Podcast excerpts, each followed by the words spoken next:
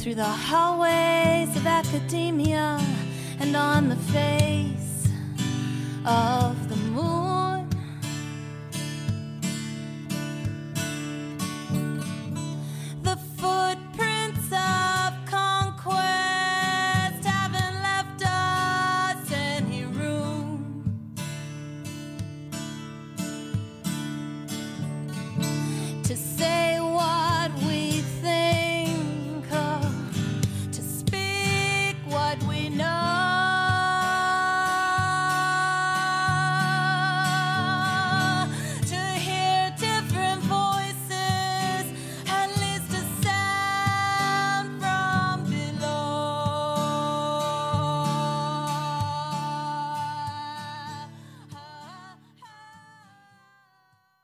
Greetings and welcome to the 58th edition podcast of Women's Liberation Radio News for this Thursday, February 4th, 2021.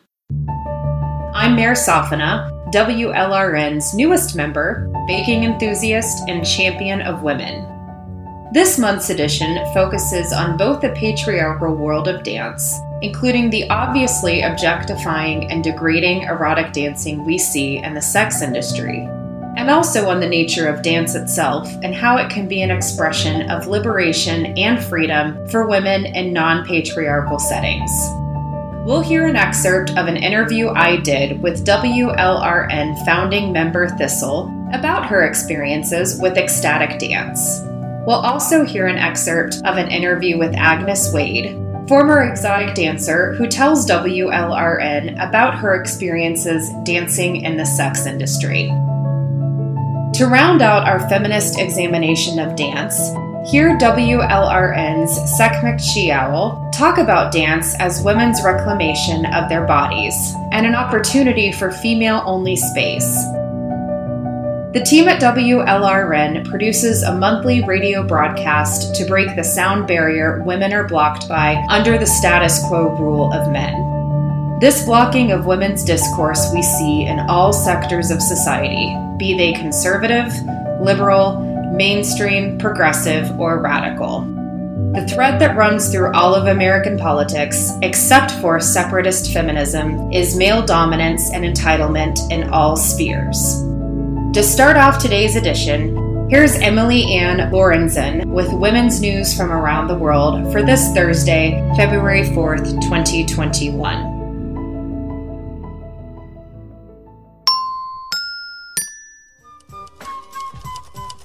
The Polish government announced that its near total ban on abortion is now in effect and will be enforced. Abortion is now only allowed in cases of rape or incest or when the mother's life is at risk. The Constitutional Court decided that a 1993 law allowing abortion in cases of severe and irreversible fetal abnormalities was unconstitutional which 90% of legal abortions in Poland fell under. This news has prompted thousands to protest in the streets of Warsaw for several days. Puerto Rico's governor has declared a state of emergency regarding gender violence. According to a 2012 report from the ACLU, quote, Puerto Rico had the highest per capita rate in the world of women over 14 killed by their partners, unquote. The state of emergency establishes a mobile phone app for victims that aids them to seek emergency help and hides the message to protect them from their abuser. Law enforcement officers will have to follow up with women who have protective orders, and a committee that recommends and monitors public policy changes has also been established. Egypt's cabinet raised the maximum sentence for performing female genital mutilation from 7 years to 20 years. Doctors and medical staff involved in FGM will also be banned from practicing medicine for up to 5 years. According to a 2016 survey by the UN Children's Fund, about 90% of Egyptian women and girls aged between 15 and 49 years have undergone FGM. Despite the ban in 2008, FGM is still practiced widely by both Muslims and Christians in Egypt. Colombia is facing a surge in femicides. In 2020, the Femicide Foundation Colombia confirmed 229 femicides and is trying to verify 260 additional cases that could be defined as femicides. There have been 18 verified killings so far in 2021, one of which was a four year old girl. Activists recommend better gender education, well lit cities for women's safety, and coronavirus measures like bans on alcohol and limits on social gatherings that might reduce risks for women and girls who live with abusive men to combat femicide. Colombia's Vice President, Marta Lucia Ramirez, said, quote, We have to reach zero femicides. We have to end machismo and any kind of violence against women. Unquote. In India, Dr. Kriti Bharti runs the Sari Trust, an NGO dedicated to rehabilitating victims of child marriage. In 2012, Dr. Kriti helped Lakshmi Sagara to annul her marriage, making her the first woman in India to nullify her child marriage.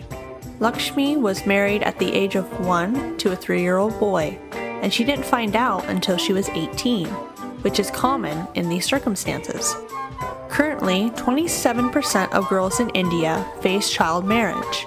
Despite lifelong abuse and rape and death threats for helping women and girls, Dr. Kriti has helped 41 child brides annul their marriages, stopped 1,400 weddings, and rehabilitated 7,000 children, including victims of child labor, sexual offenses, and HIV.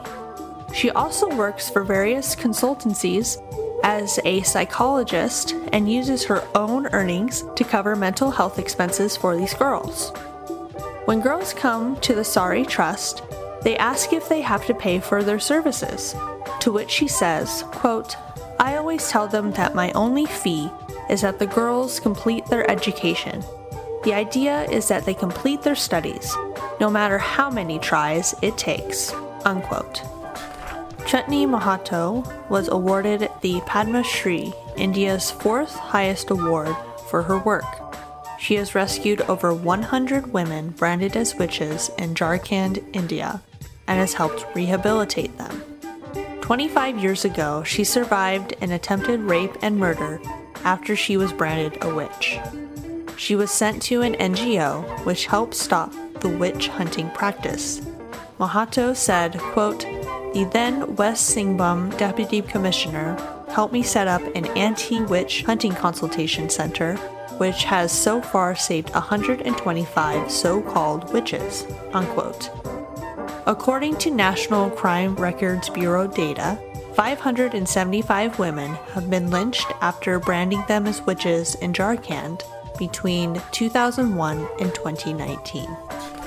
On January 26th, Estonia became the only country in the world currently led by two elected women President Kirsti Kaljulaid and Prime Minister Kaja Kallas. Kirsti Kaljulaid became Estonia's first female president in 2016, and on January 26th, Kaja Kallas became the first female prime minister in the country. The new Estonian government will have seven female ministers, making almost half the cabinet female. Other countries have had concurrently elected presidents and prime ministers who are female, such as Finland, but Estonia is the only country with two elected leaders who are women at this time. On January 21st, President Joe Biden signed an executive order titled Preventing and Combating Discrimination on the Basis of Gender Identity or Sexual Orientation. The order says that the definition of sex includes sexual orientation and gender identity. The order states, quote, Children should be able to learn without worrying about whether they will be denied access to the restroom, the locker room, or school sports. Unquote. Journalist and author of Irreversible Damage, Abigail Shrier, spoke out about the order. She tweeted, quote, Any educational institution that receives federal funding must admit biologically male athletes to women's teams, women's scholarships, etc. A new glass ceiling was just placed over girls, unilaterally eviscerating women's sports. Unquote. Representative Greg Steube reintroduced the Protection of Women and Girls in Sports Act on January 21st, a bill he first introduced earlier in January. This bill is different from Tulsi Gabbard and Markwayne Mullin's bill, the Protect Women's Sports Act, but it is similar. Activist, feminist, and filmmaker Vaishnavi Sundar released a four part documentary called Dysphoric Fleeing Womanhood Like a House on Fire on January 29th. It is available for free on YouTube and limesodafilms.com. Dysphoric is a compelling, intelligent, and well made documentary which was made over the course of a year amid the COVID lockdown and cancellations. Support Vaishnavi's work by watching the documentary, sharing it, and donating to her PayPal at paypal.me forward slash V A I S H A X.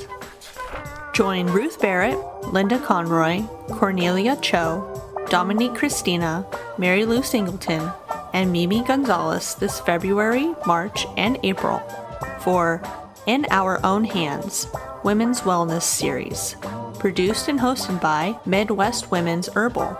For more information, visit MidwestWomen'sHerbal.com. WLRN will be featured on a billboard in Milwaukee this month. WLRN's own Thistle Pedersen teamed up with Miriam Ben Shalom to put together a fundraiser for a billboard and a TV ad to educate the public about the harms of the Equality Act, as currently written, to girls and women's sex based rights. Stay tuned to WLRN's social media pages for pictures of the upcoming billboard and updates on the campaign.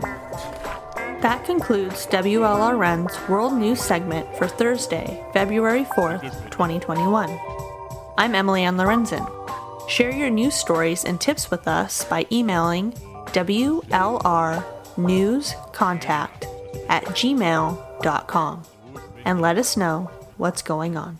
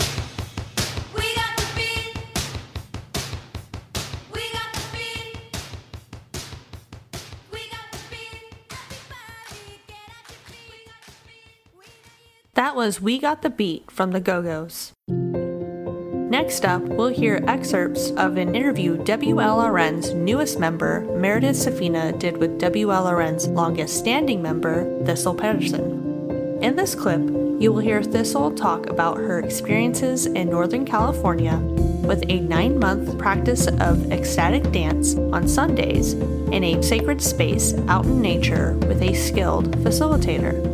To hear the entire interview Mare did with Thistle about her childhood and dance and her feminist analysis of it, check out WLRN's YouTube channel. Hi, Thistle. Thank you so much for joining me. I'm so excited to do my first WLRN uh, interview with you, and I cannot wait to hear about your experience in dance. So let's just jump into it. Um, I know that you're you're interested in and do ecstatic dance. What drew you into that practice? Well, I think I was drawn to ecstatic dance because I had done a bicycle tour for a long time. I, I was riding my bike across the country on various tours with Mhm. other activists and singer songwriters and performers. And um, I went down the West Coast on the Gas Fast tour with another singer songwriter, and we performed at all these little venues like cafes and bars and stuff like that um, on the journey for like two months. And then after it was over, I ended up staying in Northern California because I just loved it. It was so beautiful there, and the people were friendly, and I stayed. I was still on the adventure, and I wasn't sure what to do next, just to be completely honest. Um, but anyway, so there I was in Garberville, Northern California, and uh, there was a woman that I met, a young woman who she also was arriving to Northern California. A lot of people kind of come through that area off of the high, Highway 101. And um, she had connections and in the community.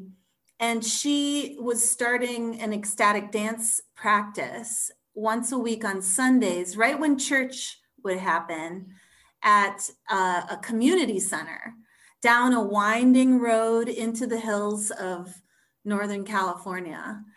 And um, she invited me to be a part of that weekly practice. And we did it for nine months on Sundays. And she took care of everything. She would create, and it was very spiritual for her. In fact, she kind of became like a pastor type figure. I grew up Mhm. in the Lutheran church.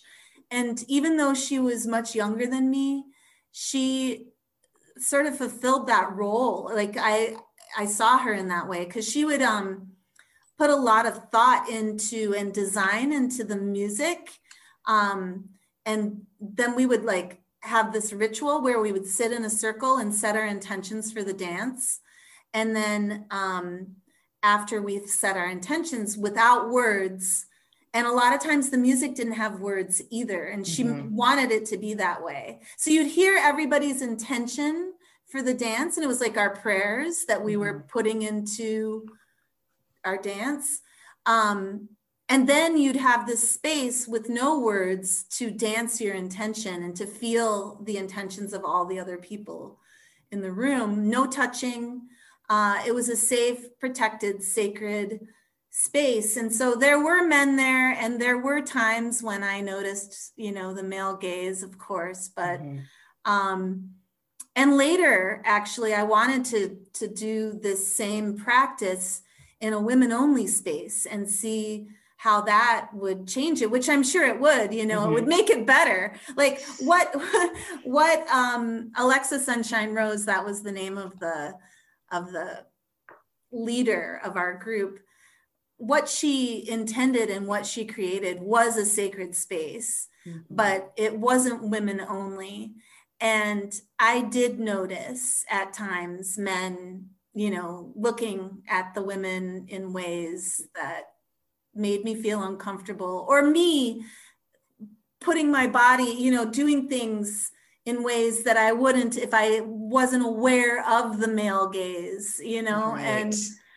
I always wanted to take her her practice that she taught me and do it in a women only space and I've never been able to do that because people think it's hateful Mm.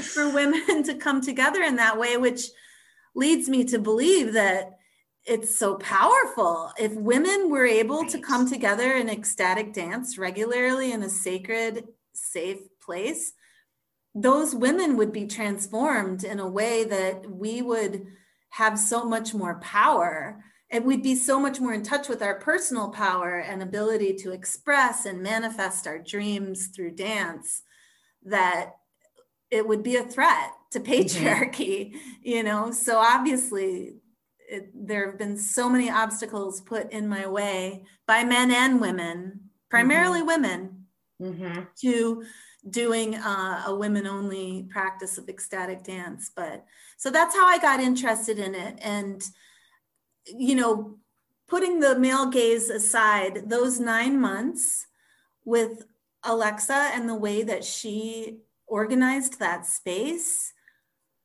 wow it was incredible how integrated i felt.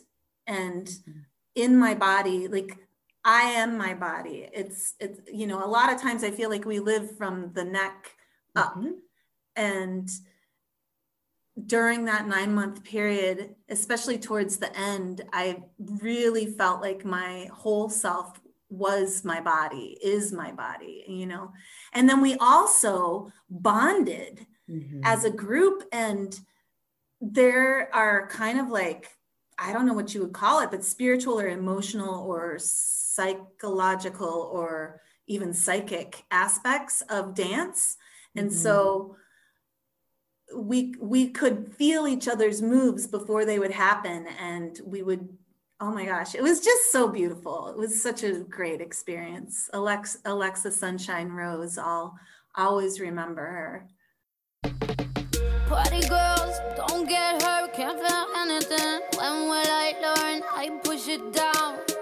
it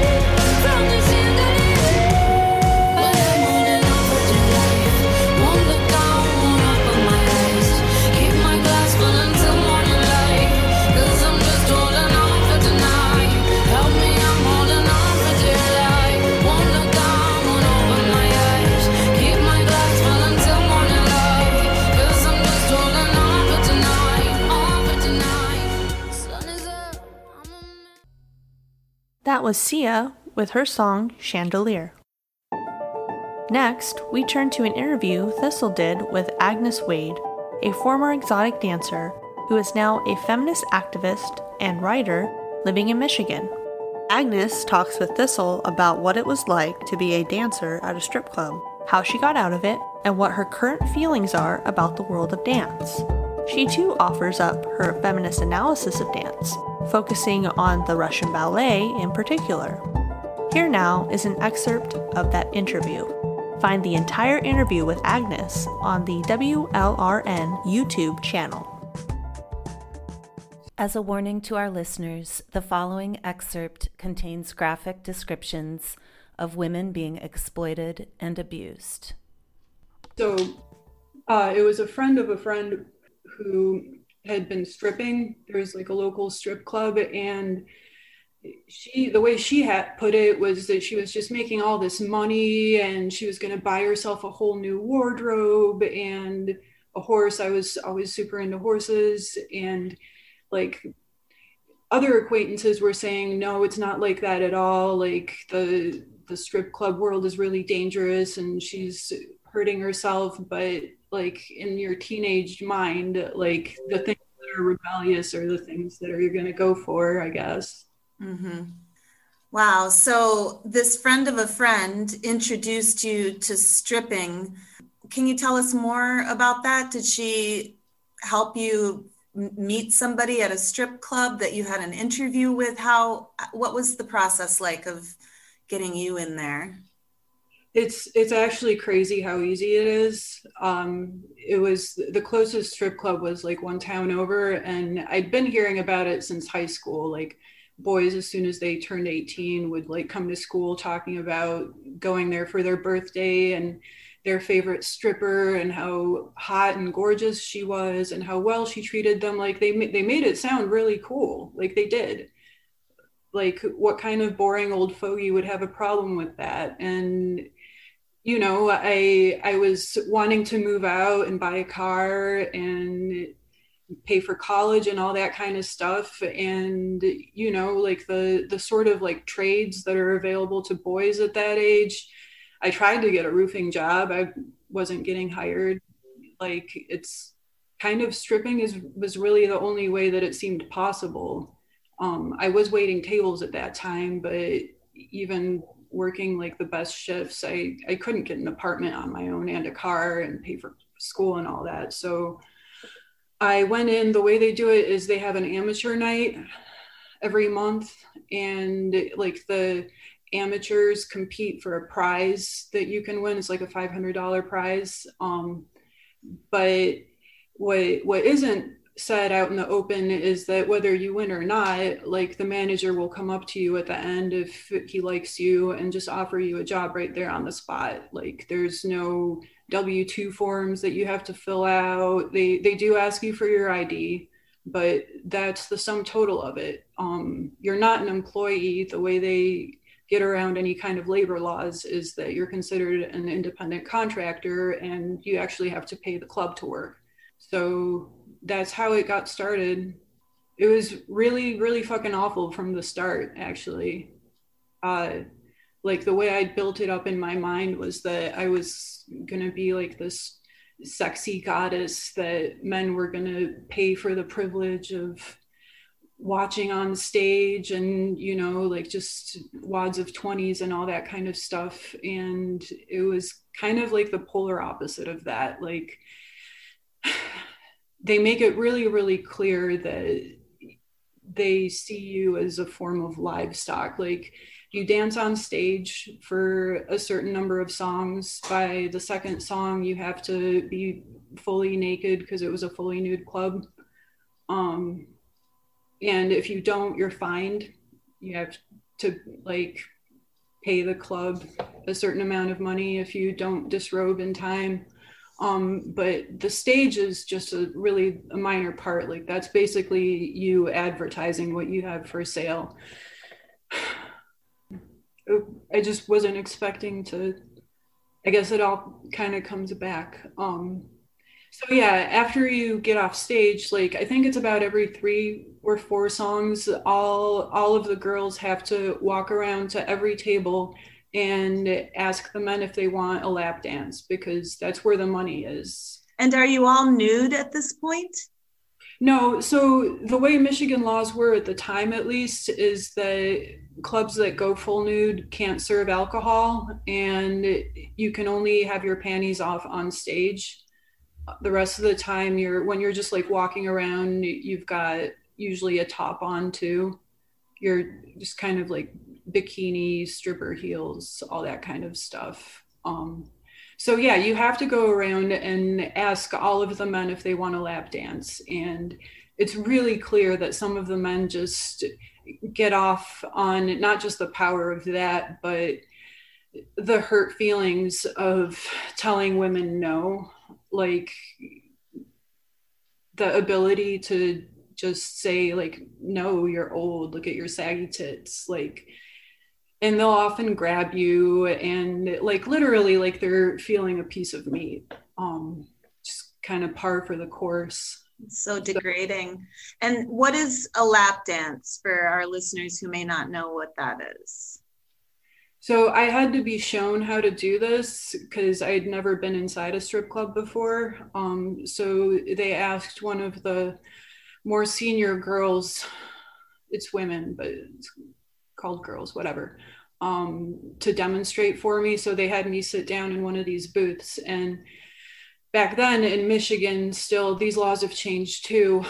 The the booths were separated, but they couldn't be curtained off. Like there had to be a bouncer sitting there and a video camera and like the men had to sit with their hands beside them like they were not allowed to touch you so the and then the woman would just kind of dance and like rub her butt against the guy's crotches um there were little steps that you could like put your foot on and you know, like just kind of grinding, sort of dancing. It was really awkward for me too when I was doing that. Like it's such a, it's really such an intimate thing, and to have a stranger. Um, Yeah. Years later, I ran into that woman again at a rehab. Turned out that she was on a lot of cocaine at the time, and she was selling it to Um, it everywhere. There were no women that were not on drugs. None. It, it's it's like they need to numb themselves so that they can perform the the work. You know. Utterly, completely. I mean, I I had a really hard time with it, obviously, um, but I decided that that that was because I was oversensitive and too uptight, and you know, like this is just what the culture was now. Like I'd really adopted this: if you can't beat them, join them mentality. hmm And did you make a lot of money? Were you able to pay for college and get a car and all of that?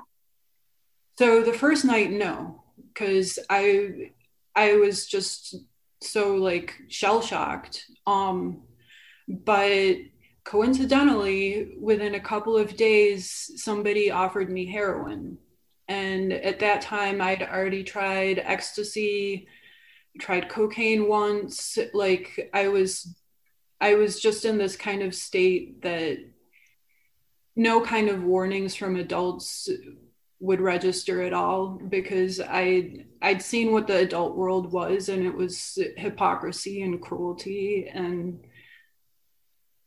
yeah um so heroin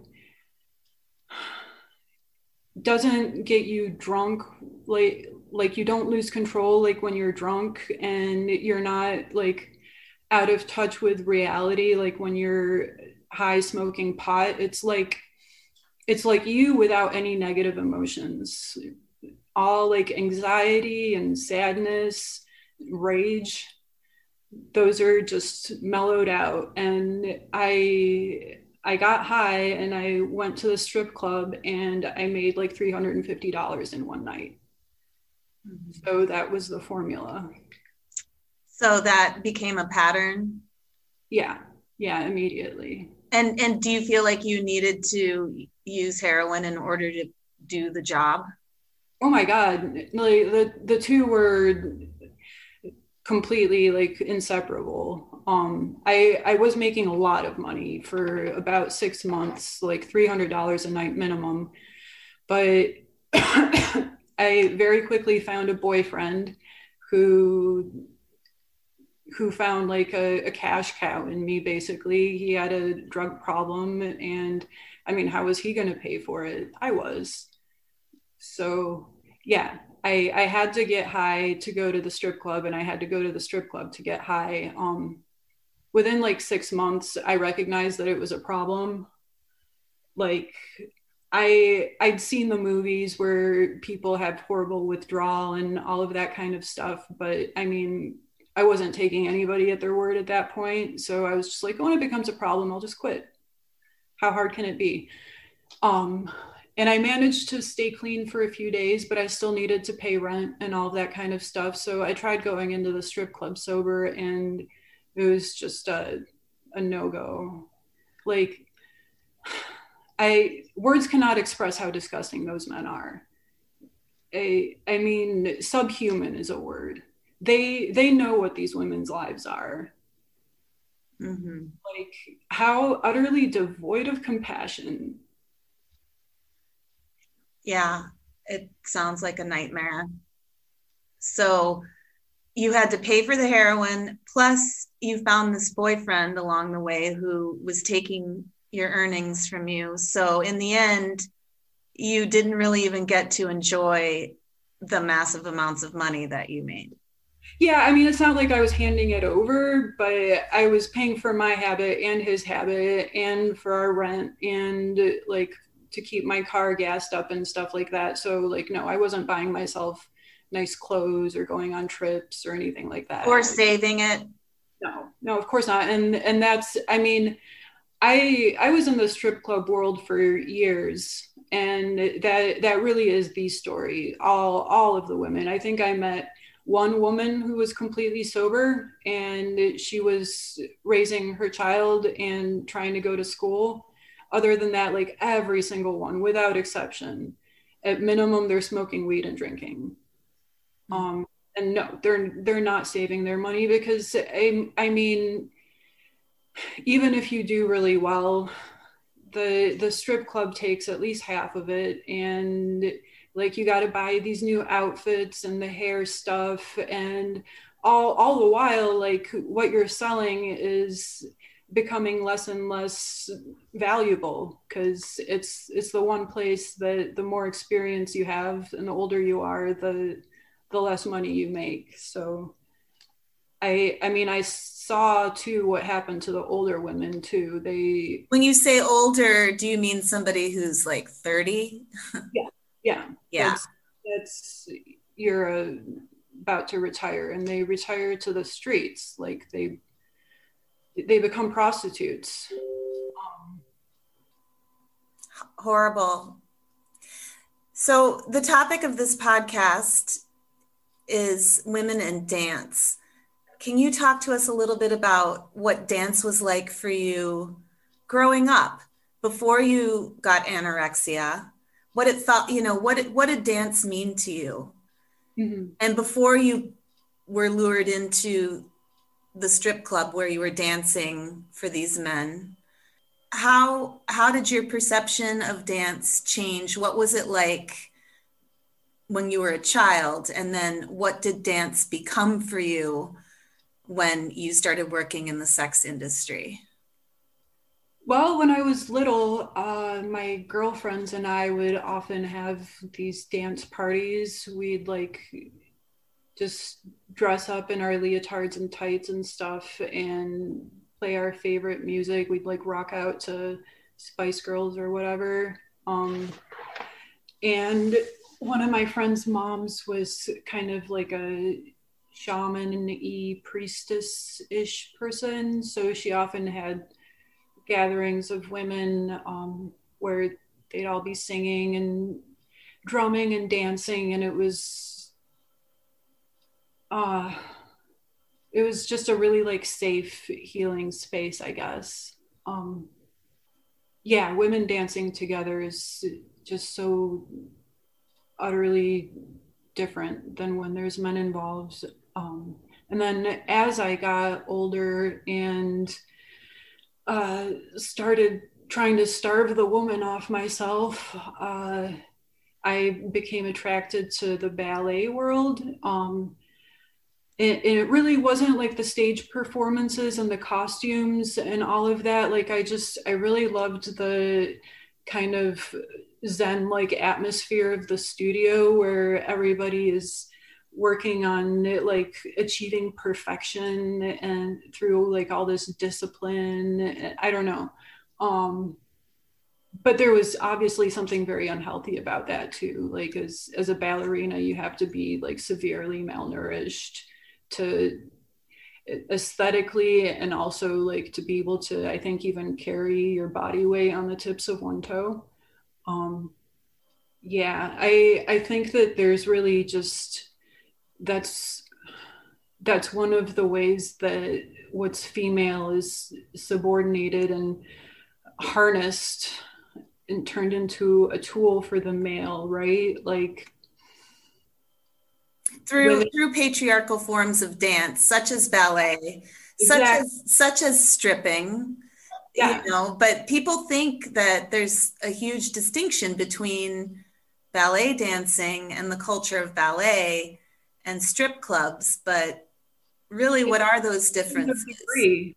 It's it's a difference of degree. It's on the same spectrum, right? Like e- either way, you're performing this like extreme pantomime femininity that men find pleasing, and like they're calling the shots. You know, even even in ballet, like all the big choreographers and stage managers are, are men when ballet first got popular in the late Victorian age, uh, the famous ballerinas had to have rich male patrons um, that helped pay for their apartments and their costumes and all that kind of stuff. Um, and the ones that didn't reach fame just ended up becoming prostitutes and courtesans in their early teen, well, early mid-teens. I remember reading about that years ago too uh, and it's kind of come full circle too. Like Russian ballet is the world famous kind of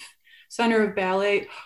So it, it during the Soviet era, it, it was super world famous, and there were these cases of defectors like American and European companies would try to poach Russian dancers. Um, but since the fall of that regime, since the state isn't sponsoring the arts anymore, um, one the level of artistry I, I think and a lot of a lot of critics think has fallen. But two the ballerinas once again have to find oligarch patrons to be able to afford apartments and to like get the plum roles and all that kind of stuff. Like it's come full circle. And i think that it really sort of lifts the mask of what this is really about at root.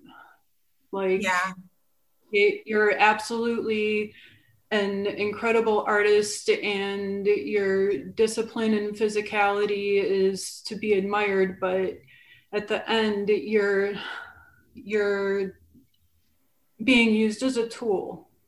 Hmm And dance in ballet is less about self expression and more about male fantasies and choreography that's pleasing to men. It's a Oh my male God. dominated world. Even though the ballerina is held up on a pedestal, she she's been constructed by a male choreographer, a male, um, you know, uh, playwright, or the stories themselves of like these captured swan princesses and it- are one aspect but like the the pinnacle of perfection that you're aiming towards is to turn your body into an instrument um, to embody the music and the role and isn't that at root what patriarchy is about is turning the female body into a male instrument good point. Agnes, thank you so much for sharing with us today. No, thank you, and hopefully, hopefully, I'll see you all March eighth in DC. Right on. Yep. Women marching on the mall in Washington, D.C. We got to do it. Got to let the Biden administration know that men are not women mm-hmm. and they should not be counted as such in the law. Definitely. So, well, thank you so much. Thank you, Thistle.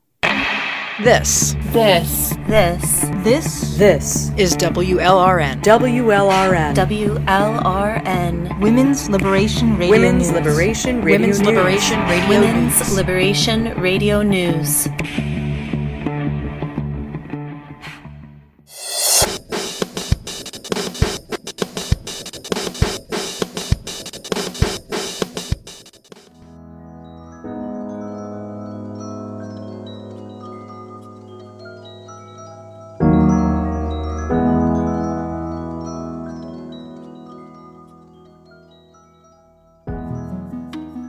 Female human beings, our bodies have been the site of our oppression, the source of so much pain for thousands, if not millions, of years.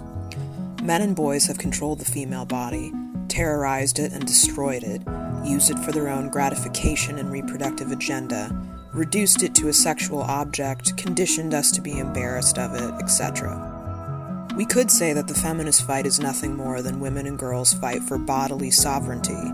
At the end of the day, all patriarchal oppression comes down to this battleground, and no other feminist victory means much without the victory of fully possessing our own bodies. The feminist potential in dance comes down to women and girls reclaiming our bodies. A dancer has sole and complete control of her body when she dances, and uses it, moves it, experiences it only as she chooses. Dancing is often an act of joy and always an act of liveliness. In many cultures around the world, dances are passed down through generations of women and used in rituals they alone carry out.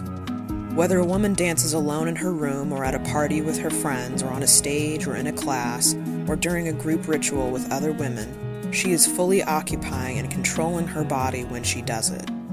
Dancing, unlike so many other physical activities women and girls could do, is almost never about men or heterosexuality, especially not in the 21st century. Instead, it's a physical act that almost any woman or girl can do purely for her own pleasure.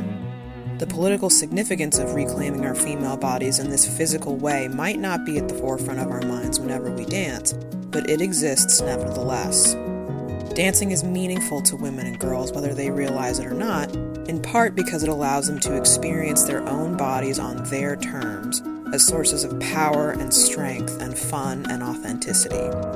When we dance because we choose to, we can in those moments forget about all the ways in which our bodies cause us psychological, emotional, sexual, and physical pain, discomfort, shame, and ultimately misogynistic oppression. Through dancing, our bodies become ours again, and we can feel the thrill of becoming whole as we reconnect our emotions, our bodies, and our autonomy.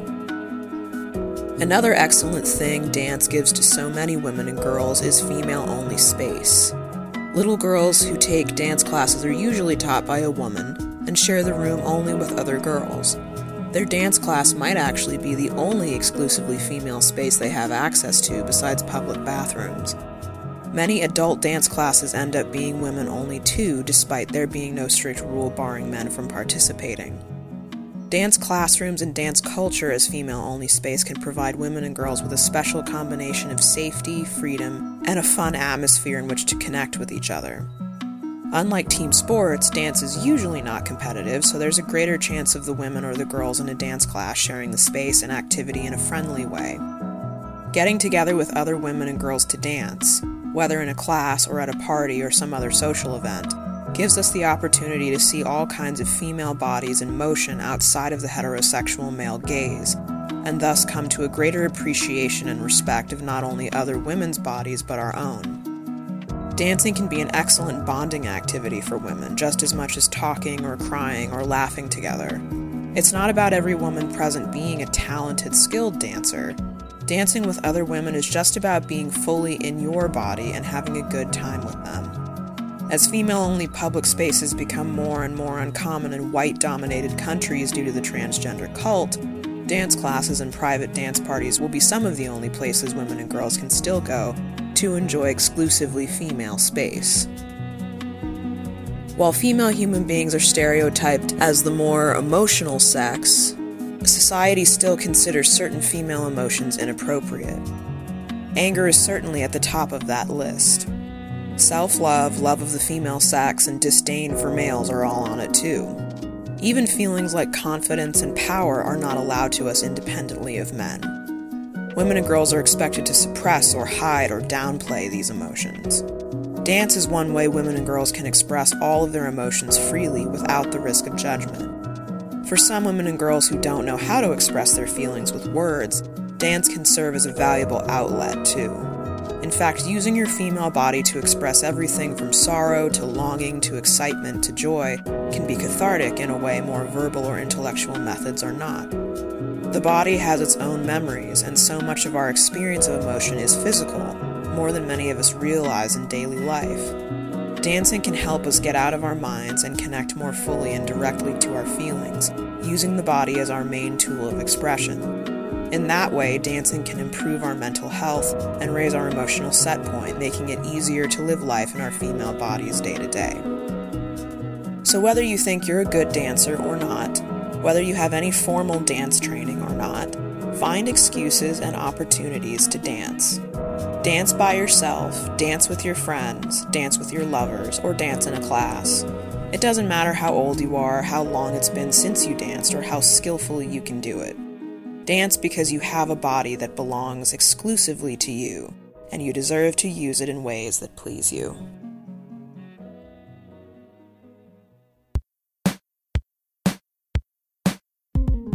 Thanks for listening to WLRN's 58th edition podcast, offering you a feminist analysis of dance. WLRN would like to thank our guests this month for sharing their stories and thoughts about dance. Thank you so much, Agnes Wade and Thistle Pedersen, for speaking with WLRN for this show. I'm April No, signing off for now. If you like what you are hearing and would like to donate to the cause of feminist community radio, please visit our WordPress site and click on the donate button. Check out our merch tab to get a nice gift in exchange for your donation. In addition, if you're interested in joining our team, we are always looking for new volunteers to conduct interviews, write blog posts, post on our Facebook and other social media pages, and do other tasks to keep us moving forward as a collective of media activist women. Thanks for listening. This is Emily Ann Lorenzen, signing off for now. And I am Thistle Pedersen. Thanks for tuning in. Next month, we'll focus our program on sexuality, featuring an interview with Ms. Sheila J. Our handcrafted podcasts always come out the first Thursday of the month, so look for it on Thursday, March 4th. Notice a change to our website theme? Thanks to Anonymous for donating volunteer hours to spiff up the WLRN WordPress site. Speaking of WLRN's awesome volunteers, we could use help with getting our podcast out to a wider audience. If you have knowledge and experience with online marketing strategies, please consider joining our team. Email WLRnewscontact at gmail.com if you're interested in being a WLRN marketing goddess. Thanks for tuning in to WLRN. Until next time, keep up the good fight. This is Jenna DeQuarto signing off on another edition of WLRN's monthly handcrafted podcast. You can find us on Twitter, Facebook, Instagram, Spinster, and SoundCloud, in addition to our WordPress site. In May 2021, WLRN will be celebrating five years of speaking through the noise to bring you quality feminist programming. Help us to celebrate by pledging your donation today on our WordPress site as a pre sale for the WLRN five year anniversary pint glasses that our team is designing. Or if you're an artist with a WLRN 5 year anniversary design you'd like to share, send it along to WLRnewscontact at gmail.com. In the coming months, we'll have more info about our 5 year anniversary pint glasses. Look out, sisters, they're going to be a collector's item someday. Our monthly podcasts are always crafted with tender loving care and in solidarity with women worldwide. Thanks for your support. We would love to hear from you, so please comment, like, and share widely.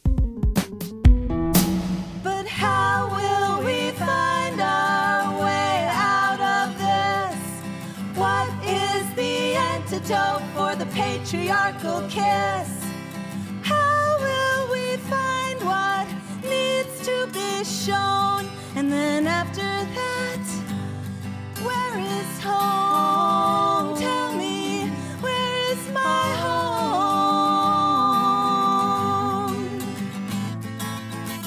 Cause gender.